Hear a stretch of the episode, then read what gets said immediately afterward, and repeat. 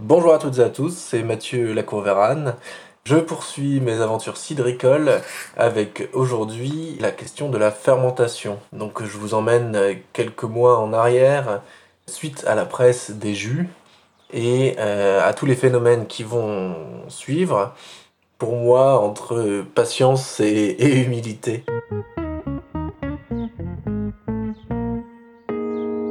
Donc on revient euh, au mois de novembre et décembre lorsque j'ai mis mes jus en cuve. Donc les, pommes que j'ai ramassées ont été broyées puis pressées avec euh, des rendements qui étaient à peu près 50%. Et donc j'ai fait deux choses. J'ai fait deux presses. Donc il y a la première qui est sortie avec des jus très chauds que j'ai fait refroidir. Euh, et la seconde qui a été pressée par temps froid, donc des jus déjà froids. Donc ça fait deux modalités, ce qui est intéressant pour la suite. J'ai fait le choix en mettant dans les différentes cuves euh, de euh, sulfiter mes jus, sauf pour un test euh, sur 500 litres, puisque je suis assez idéaliste dans ma conception des choses. J'ai envie d'avancer à fond vers des process naturels, mais j'avais pas envie de faire trop la tête brûlée sur cette première année.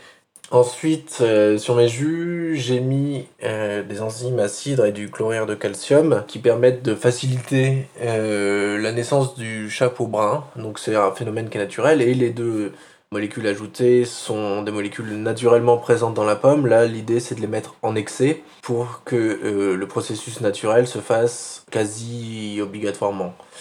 Le résultat cette année a été un échec. voilà, pas de montée de chapeau brun. Bon, j'ai l'impression que ça a été assez généralisé. J'ai continué euh, mon bonhomme de chemin sans cette étape qui permet normalement de, clarifier les jus énormément, d'enlever une grosse part des bactéries qui peuvent être nuisibles et de voilà principalement enlever euh, par soutirage les, les, grosses molécules qui vont tomber au fond mais enlever par euh, soutirage aussi les molécules plus légères et notamment une grosse partie de la pectine qui peut être embêtante pour la suite qui va flotter plutôt. Donc l'idée c'est de récupérer le jus qui est clair, qui est entre les deux. Bon, ça n'a pas été mon cas, mais on retente ça l'année prochaine. voilà. Et donc là, on a les fermentations qui démarrent. Je vous ai dit, je suis pas tête brûlée, mais euh, voilà, je travaille euh, quand même en levure indigène, c'est-à-dire les levures qui sont présentes sur la surface des pommes dans les vergers. Et l'idée, c'est de travailler avec jusqu'au bout, donc avec euh, mise en bouteille avec ces levures indigènes.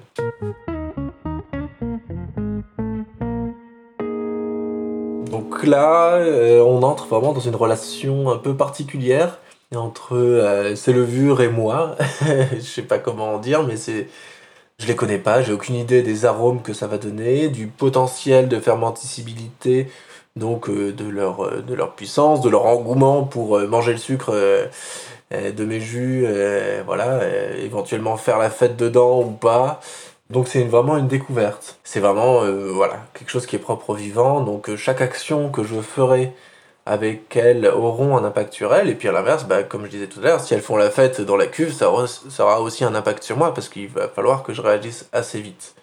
Donc je parlais de fermentation. Euh, c'est un concept qu'on connaît et qu'on connaît pas à la fois.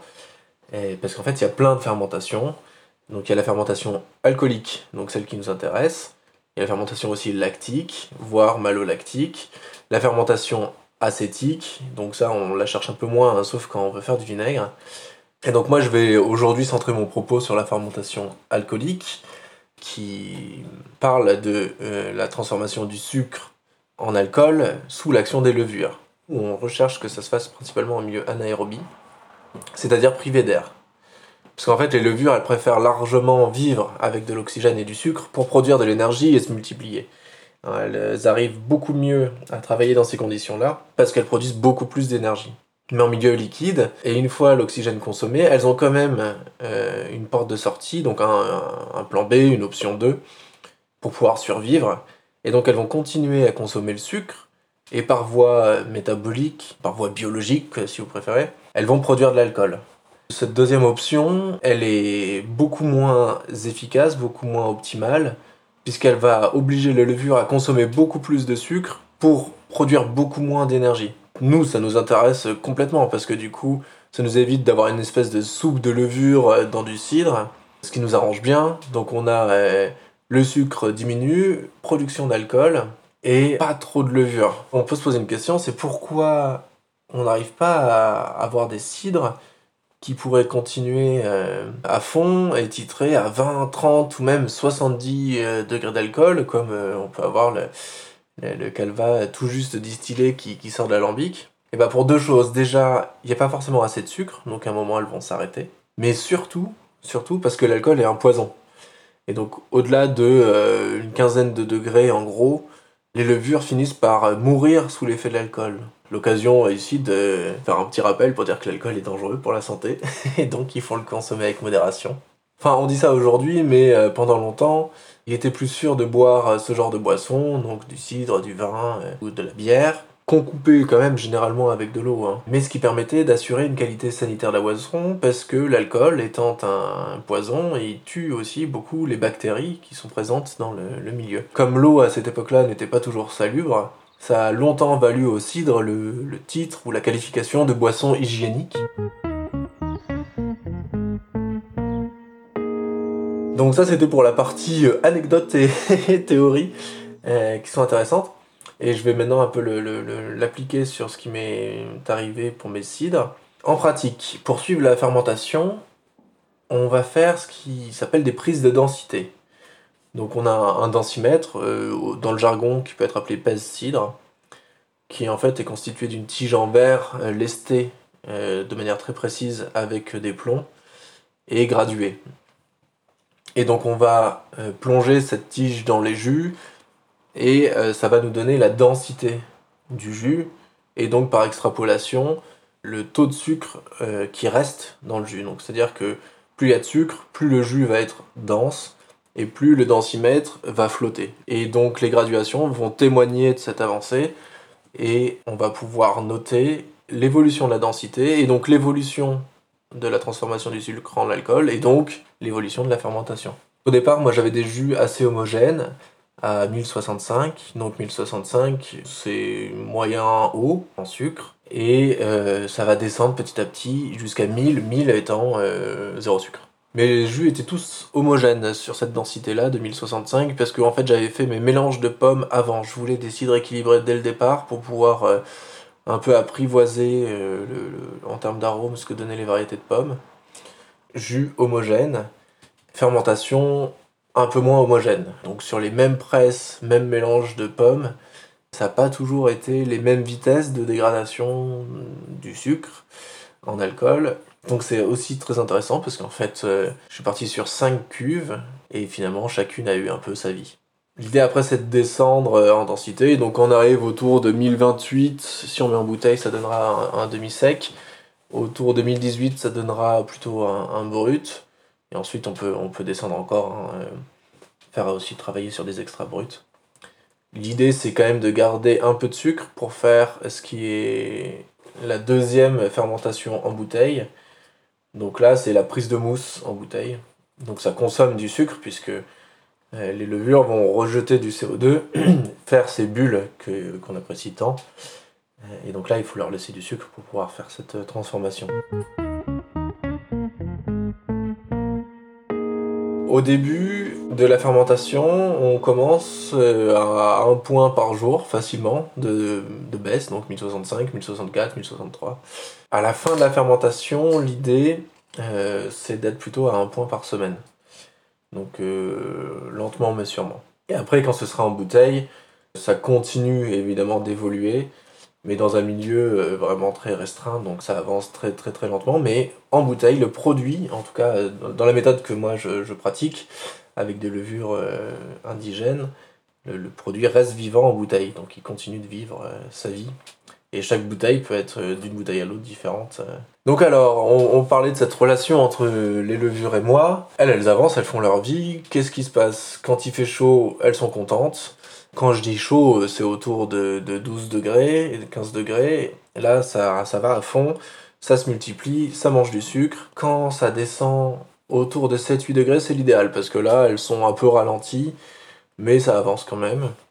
Et euh, c'est notamment intéressant en début de fermentation d'avoir des températures faibles parce que ça garde un potentiel aromatique qui est euh, très important. Donc elles, font ça, moi qu'est-ce que j'ai comme moyen d'action? Principalement le soutirage, donc les levures vivent euh, en suspension dans le jus, mais beaucoup par gravité, hein, beaucoup vivent dans le fond de la cuve. Et donc ont tendance à se déposer, plus les levures qui meurent bah, tombent au fond aussi. Donc, euh, pour éclaircir et pour ralentir la fermentation, la solution c'est le soutirage. On enlève le jus et on laisse juste le fond de la cuve, qui lui ressemble bien à une soupe euh, au cidre. Et donc ça permet de diminuer fortement le nombre de levures et aussi de retirer un jus euh, trop dense, pas intéressant, enfin qui, qui donnerait rien à la consommation. Plus le temps avance, plus la fermentation ralentit parce que le froid arrive, les levures sont en milieu anaérobie, donc ralentissent leur rythme. Elles ont consommé tout l'oxygène qui était dilué dans le, jus. Après, je trace les courbes de fermentation, je reporte mes mesures sur, sur des courbes et je vois un peu la vitesse, ce qui me permet d'estimer à la louche à quel moment la fermentation devrait se finir, etc. Donc là, il y a deux mois à attendre. Je crois pas du tout, je me fais oh là là, ça va avancer vachement plus vite. Donc finalement, ça se traduit par énormément de mesures, énormément d'allers-retours pour euh, voir comment ça se passe auprès des jus. Mais ce qui est très bien, comme ça, j'ai pu euh, voir les différents arômes qui se développent à certains moments de la fermentation. Notamment, il y a des moments où euh, il y a de fortes réductions, donc quand l'oxygène est, est en consommation, ça va rejeter des arômes réduit, c'est-à-dire des arômes qui ont des, odeurs de chou, d'oignon, pas les, arômes les plus sympas, et ça fait même un peu peur quand le cidre commence à sentir le chou, on se dit mince, qu'est-ce qui se passe? En fait c'est normal, et puis en, oxygénant un peu le cidre à nouveau, euh, ça a tendance à se dissiper et à surtout dissiper les, les molécules qui sont formées à ce moment-là, euh, qui vont être dégradées par, par l'oxygène. J'ai quand même euh, demandé un suivi euh, des onologues de la Chambre d'agriculture pour tout ça, qui ont fait un peu le, backup euh, pour quand j'avais des questions, même si les producteurs de la Cidre du Perche ont aussi toujours été à l'écoute. Les onologues ont aussi fait cet appui technique qui était intéressant. Ils font l'évolution de la fermentation alcoolique, mais ils font aussi l'évolution de la transformation malolactique. Donc c'est la fermentation lactique qui se se passer en parallèle. Généralement, elle vient ensuite. Euh, donc je pense que je reviendrai sur ça euh, plus tard, mais en gros ça peut être recherché ou pas. Ça va induire une forte euh, modification des arômes, en passant d'arômes plutôt fleuris, frais, sans cette transformation, à des arômes plus ronds euh, si euh, cette transformation a lieu. Donc voilà, c'est vraiment au choix du producteur de, faire ou pas cette, cette fermentation lactique. Euh, pour ma part, je n'avais pas spécialement envie de la favoriser et elle n'a pas démarré avant la mise en bouteille, donc c'est voilà, quelque chose qui me convient. Ça m'a permis aussi de tester plusieurs modalités pour cette année, donc j'ai testé le sulfité, le non sulfité, a priori, le non sulfité, ça n'a pas du tout marché. Donc euh, j'ai bien fait de faire ces deux modalités, même si bon, mon objectif reste de, travailler comme ça ensuite. Je pense que la clé réside beaucoup dans la maîtrise de la température des jus au cours de la fermentation.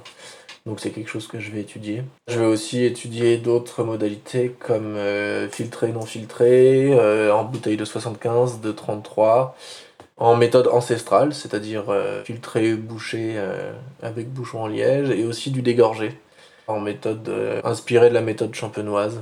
Le seul paramètre qui sera identique pour toutes les cuvées, et c'est quelque chose que je souhaite garder par la suite, c'est ce ramassage à la main euh, et ces levures indigènes. Ça restera le, cap à garder durant tout ça. Voilà, donc euh, je reviendrai ensuite sur les, étapes suivantes, notamment sur les modalités un peu plus en détail dans un autre podcast. En guise de conclusion, ce que je peux dire, c'est que le plus dur vraiment, c'est l'attente. d'être, d'arriver à être patient, d'être hyper humble euh, vis-à-vis de ces phénomènes naturels. Euh, j'avais pas du tout l'habitude de travailler dans et avec la nature. Et là, j'apprends. Euh, donc, j'apprends à être patient, j'apprends à observer, à vivre en symbiose. Voilà, on apprend à se connaître et j'apprends à me connaître aussi. Je vous dis à très bientôt pour la suite des podcasts. Si vous avez des questions, des commentaires, n'hésitez pas à m'envoyer des messages euh, sur ma page Facebook ou sur mon Instagram qui sont disponibles euh, sur la page de radiovino.fr. A très bientôt.